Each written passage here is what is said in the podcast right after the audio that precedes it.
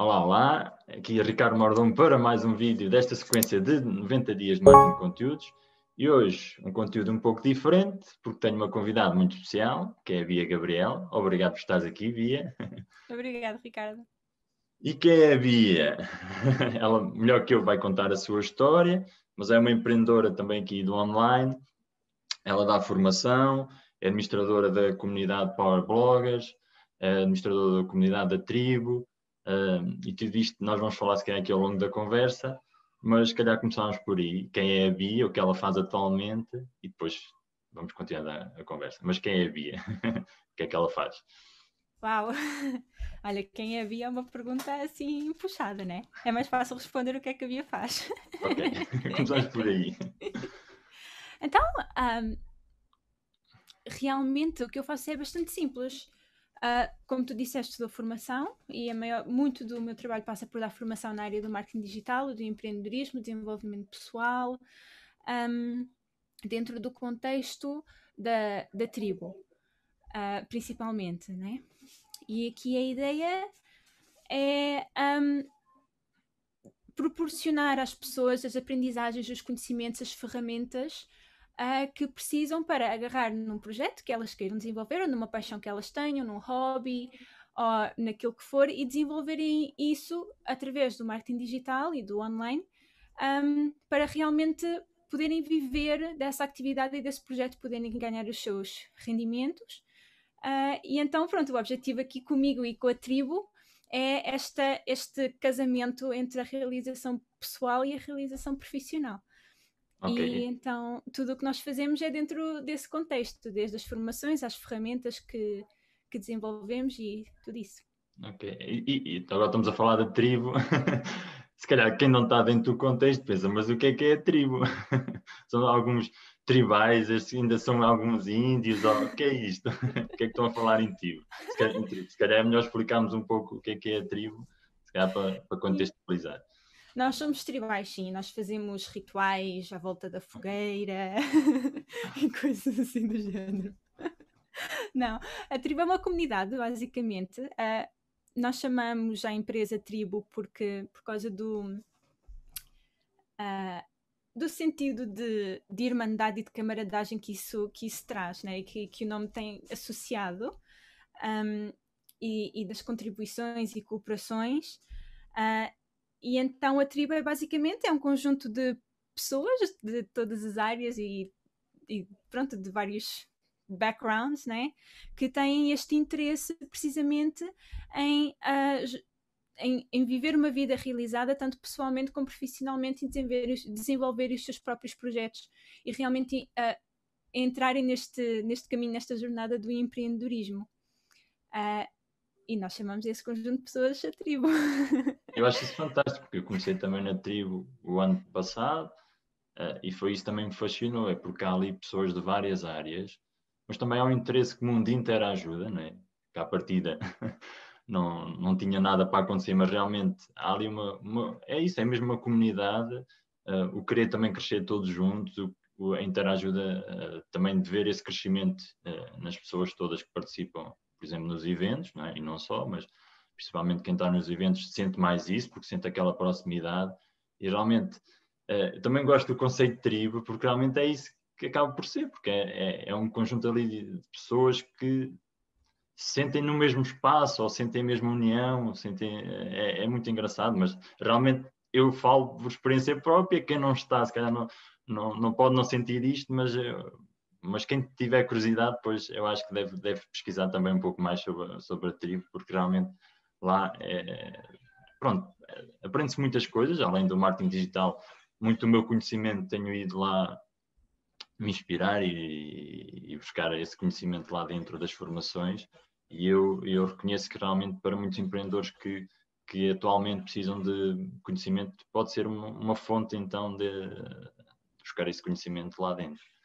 Uh, mas agora, esta pergunta é: uh, mas sempre foste empreendedora, né? desde pequenina, que sempre a tua ideia foi: vou, vou, vou trabalhar o marketing digital, porque, uh, bom, ainda tens idade, se calhar ainda não. Ainda te lembras cá do mundo sem internet, ainda te lembras Sim. desse mundo sem internet, mas se calhar quando nasceu quando em pequenina já eras, já querias ser sempre empreendedor e sempre teve em ti, ou pelo contrário, nunca, nunca pensaste nisto e depois isto apareceu ao longo da tua vida? Consegues explicar um bocadinho essa, uh, esse percurso?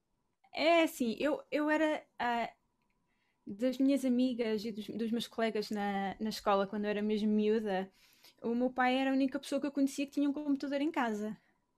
E então nós sempre tivemos assim um contacto mais próximo com, com os computadores. E mesmo o meu pai na, uh, ele, ele foi empreendedor, empreendedor durante uma grande parte da vida dele e desenvolveu os seus próprios uh, projetos durante muito tempo, mas eu sou do tempo em que ele não, não, não tinha essa, essa vertente ainda. Uhum. uh, sou do tempo em que ele tinha empresa, tinha escritórios e ia trabalhar como uma pessoa normal e, um, e pronto, mas isso também passou-lhe rápido. e então, dentro de um, de um ambiente familiar em que em que um, o, o desenvolver de, de, de, competências e de capacidades que, que nos apaixonam, não é? E, e, sempre num ambiente familiar em que o desenvolvimento pessoal também era muito prevalente. Estávamos sempre a ouvir áudios em casa e tudo, e a minha mãe punha áudios a tocar o alto para a gente ouvir. Nós tínhamos que ouvir, quer a gente queira, quer não. Aquilo estava ali a entrar no subconsciente, né? Uh, e, e pronto, mas até haver algum nível de sucesso por parte do, do meu pai, porque a minha mãe estava connosco em casa, nós somos quatro, então a minha mãe estava connosco em casa. E, e então era só o meu pai a sustentar uma família de cinco, e até ele conseguir ganhar a pedalada e, e, e, o conhecimento e tudo, e as ferramentas e todo, tudo aquilo que, que envolve ter sucesso num projeto próprio, aquilo foi complicado. Passamos por muitas dificuldades. Eu lembro muito bem de, de, passar, de fazer trabalhos de casa à luz das velas, porque não tínhamos as contas, a conta da luz paga e, e, e andarmos a contar os troquinhos para ir comprar um pacote de leite ou juntar água ao leite para ele durar mais tempo. E, mas a minha mãe também fazia magia com comida e fazia um frango durar a semana toda. não sei como, mas conseguia, né? E então, tendo em conta tudo o ambiente familiar em que nós, em que nós estávamos, em que, em que o meu pai mostrava essa tenacidade de não, vamos fazer, é para fazer, a gente consegue não sei o quê, não é? Independentemente das dificuldades. E depois, juntando aos factos de estarmos a passar dificuldades, uh, sempre houve assim um bocadinho daquele bichinho do não, pai, tenho que fazer alguma coisa, também tenho que ajudar, também tenho que meter qualquer coisa a mexer, né?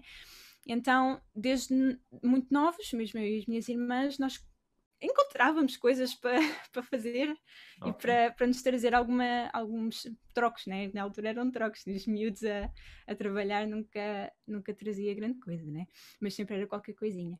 Mas ajudou-nos muito a desenvolver essa capacidade de, de resolver problemas e de encontrar soluções, né? E de ver oportunidades onde, onde eh, inicialmente não parecia não haver nenhumas, né? Uh, mas depois, claro que com o passar do tempo e a vida continua a massacrar, não é? e a bater, e nós somos expostos na escola e na, pela sociedade, né? Aquela coisa do vá, agora tens que ir estudar na universidade e tens que ir arranjar um emprego e tens depois de casar e ter os teus filhos e fazer tudo certinho, não é?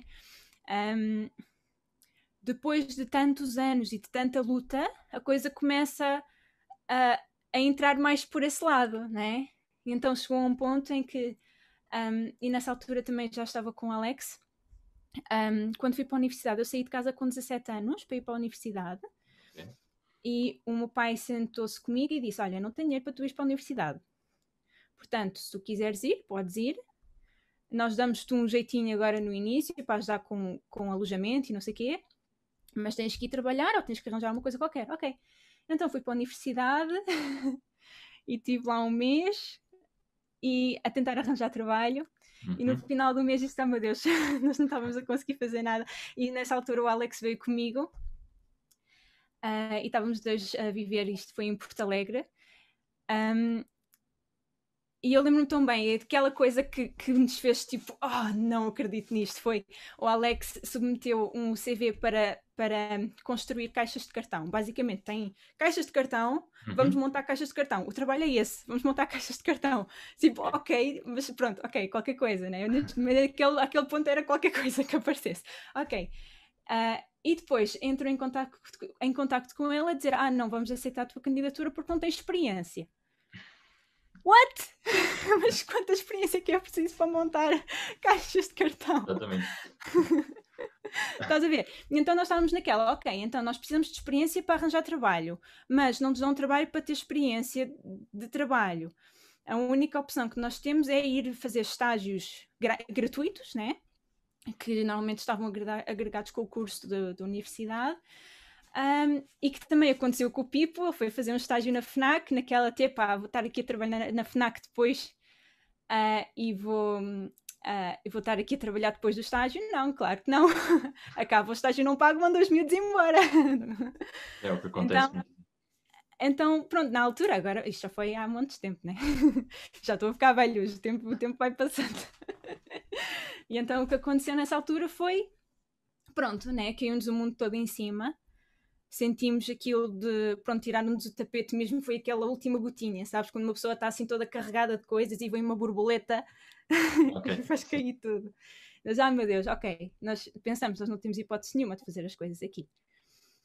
Uh, e então viemos embora. Eu desisti da universidade e pensamos: olha, vamos fazer a nossa vida para outro sítio, vamos para a Inglaterra. Tínhamos lá um amigo, fomos lá, uh, tivemos a arranjar dinheiro para ir, conseguimos algum, fomos para lá, arranjamos trabalho num estante, isso pelo menos lá não havia problema nenhum. Ok, ok. E, e pronto, mas o que é que aconteceu aí? Essa, essa coisa que tu, que tu falaste do. do uh, de, pronto, aquilo que nós sentíamos no início, não é? Aquela coisa de, epá, nós vamos desenvolver uma coisa que realmente interessa, vamos impactar pessoas, vamos criar projetos fixos, vamos fazer essas coisas todas. Isso tudo ficou tão no background, passou tanto para segundo plano quando fomos para a Inglaterra, porque estávamos naquela. Nós temos que. Arranjar, queriam dinheiro, era já. Era pronto, ok. Temos que sobreviver.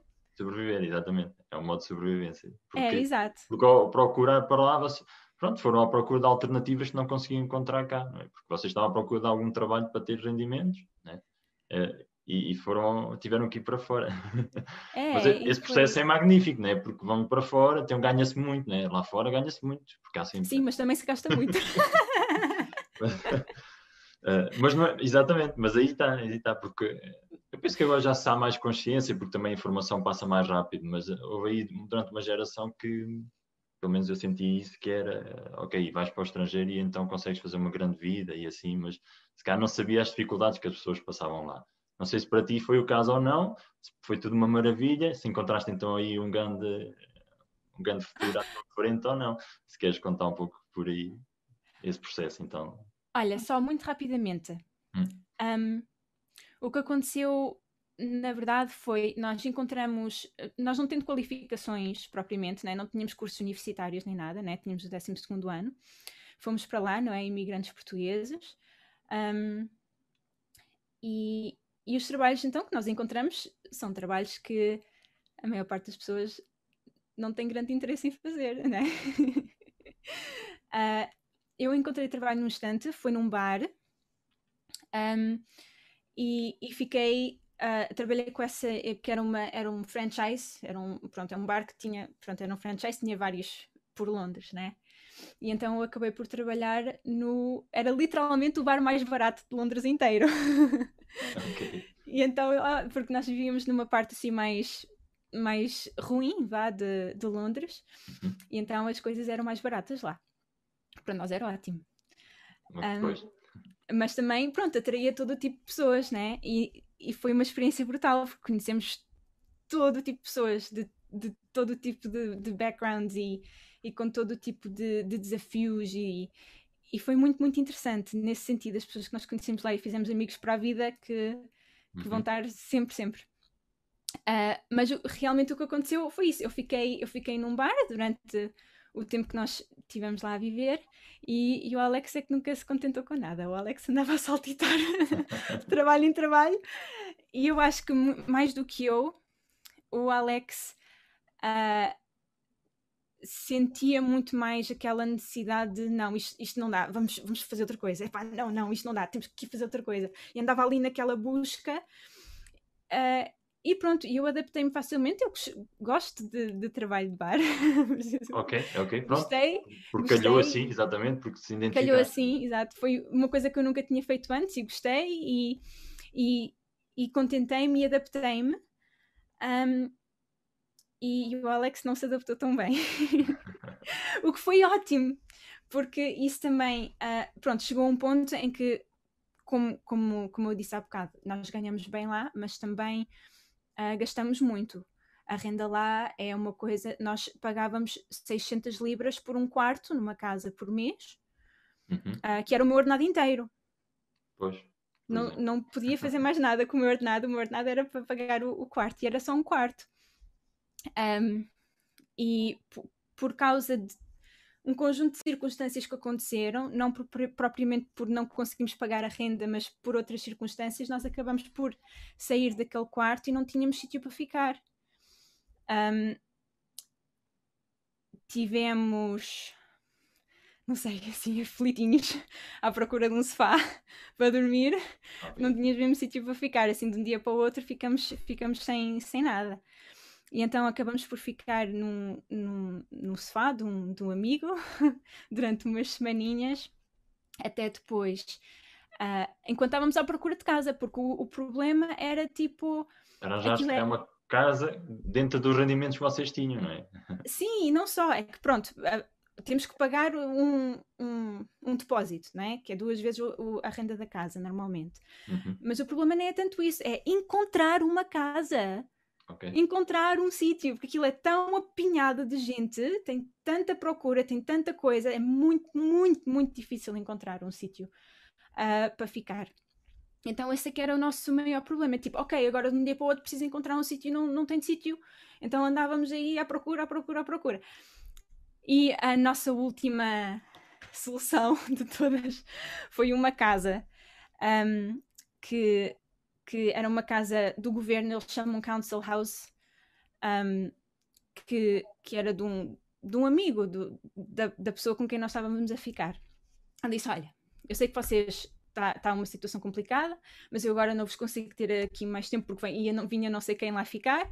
Disse, ok, então eu tenho aqui este colega, tem uma casa, de certeza que ele te alugou o quarto, mas aquilo não tem condições. Diz, ok, vamos ver a casa. Bem, nós fomos ver a casa e aquilo era tipo, era pilhas de lixo e, e, e ratos e, e a, a, as portas partidas e os, os vidros partidos. E... Mas como é que este gajo vive aqui assim, tranquilo, na boa? E recebeu-nos lá em casa, tudo bem, venham, olha, esta é a casa, este é o quarto onde vocês vão ficar. E era tipo, era um quarto de 2 metros por 2 metros com um colchão no chão. Uh, e pronto. E nós saímos lá e oh meu Deus, nós vamos ter que ficar ali, estás a gozar comigo. Só que vamos lá arregaçar as mangas e meter-nos a limpar as coisas para nós conseguirmos ir para lá. Bem, resumindo e concluindo, nós acabamos por ficar lá mais oito meses. E, e pronto, e o dinheiro continuava a apertar. As minhas horas estavam a ficar cada vez mais curtas. E eu, como era nova, recebia, porque nós recebemos por escalão lá, dependendo da idade. Então, como eu era nova, fui para lá com 19 anos, como era nova, uh, recebia muito pouco. E o Alex a saltitar de trabalho em trabalho. uh, por muito bem que ele se desse no trabalho, porque tudo o que ele fazia, ele fazia assim excelentemente, uhum. uh, mas não, não o contentava. Ok, então chegou um ponto em que, ok, nós estamos a ficar sem dinheiro nenhum, não temos dinheiro para comer, não temos dinheiro para pagar as coisas, temos que arranjar uma solução, temos que fazer uma coisa diferente, ok. Já que não estamos a trabalhar tantas horas, uhum. vamos aproveitar este tempo e fazer outra coisa. Ok, então aí veio novamente aquela coisa do. Vá, foi, foi um modo de sobrevivência, mas foi para o lado oposto, estás a ver? Não, nós temos que mudar isto, nós temos que fazer uma coisa diferente. Isto não está a funcionar como nós pensávamos que ia funcionar, não é? Então voltamos outra vez ao início. Vamos aproveitar esta oportunidade para fazer alguma coisa. E então falei com o meu pai e olha, pai, aquilo que tu estiveres a fazer agora eu quero fazer. E na altura ele estava num, numa empresa de multinível. Ok, ok. Uh, e, eu disse: Olha, aquilo que tu estiveres a fazer, a gente, nós temos que fazer porque tem que ser e não sei o quê. E ele, nessa altura, nessa empresa, ele começou a ter muito sucesso. E então eu disse logo: Bem, bora lá, vamos a eles, né? E ele disse: Olha, aquilo, eu vou-te mandar um link, aquilo que, que o gajo no vídeo te disser para comprar, tu compras.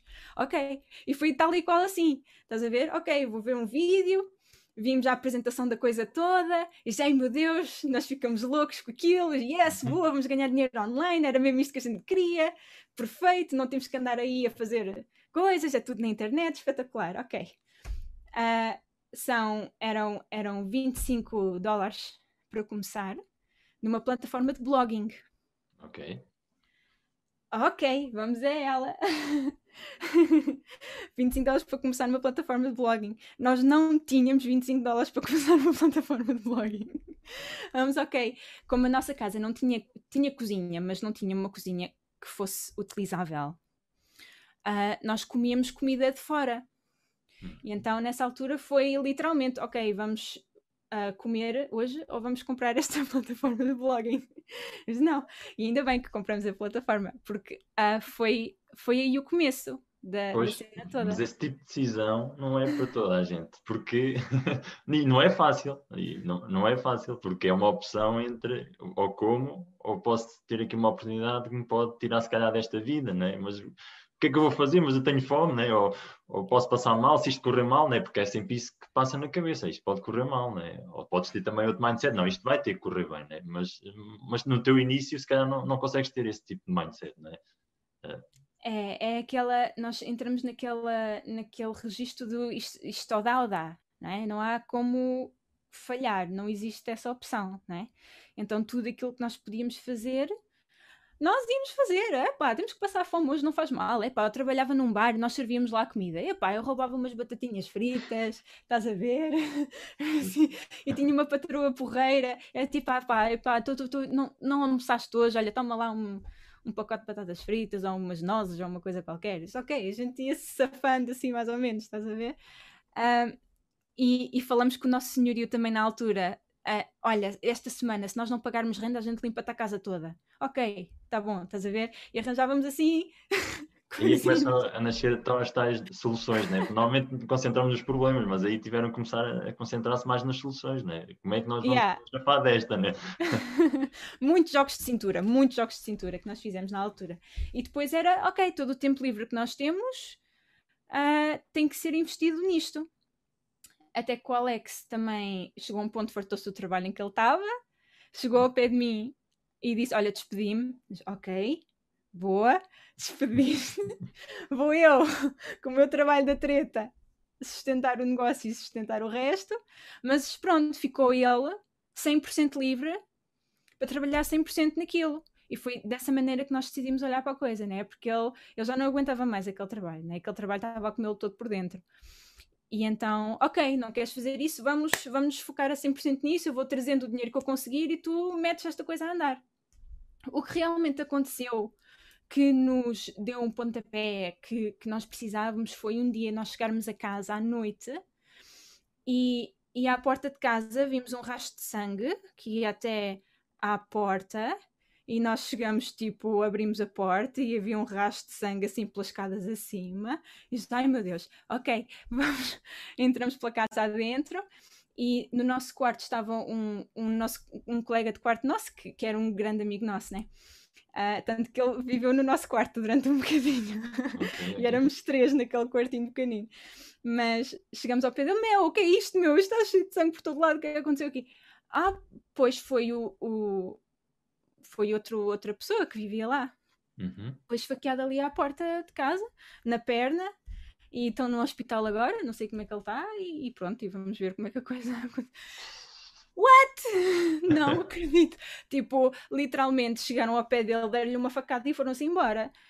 Oh meu Deus, mas como é, como é que isto é possível? Ok. E o Alex vira-se por mim, tipo, isto podia ter sido eu, podia ter sido tu, podia ter sido o Raf, que era o nosso colega, e, e pronto, isto não pode ser, isto não pode ser. Ok. Então, nós estávamos naquela de, de fazermos a nossa vida lá, porque não queríamos dar trabalho e não queríamos ser despesa a quem estivesse aqui, né, para a nossa família. e não queríamos muito menos dar preocupações a eles, né?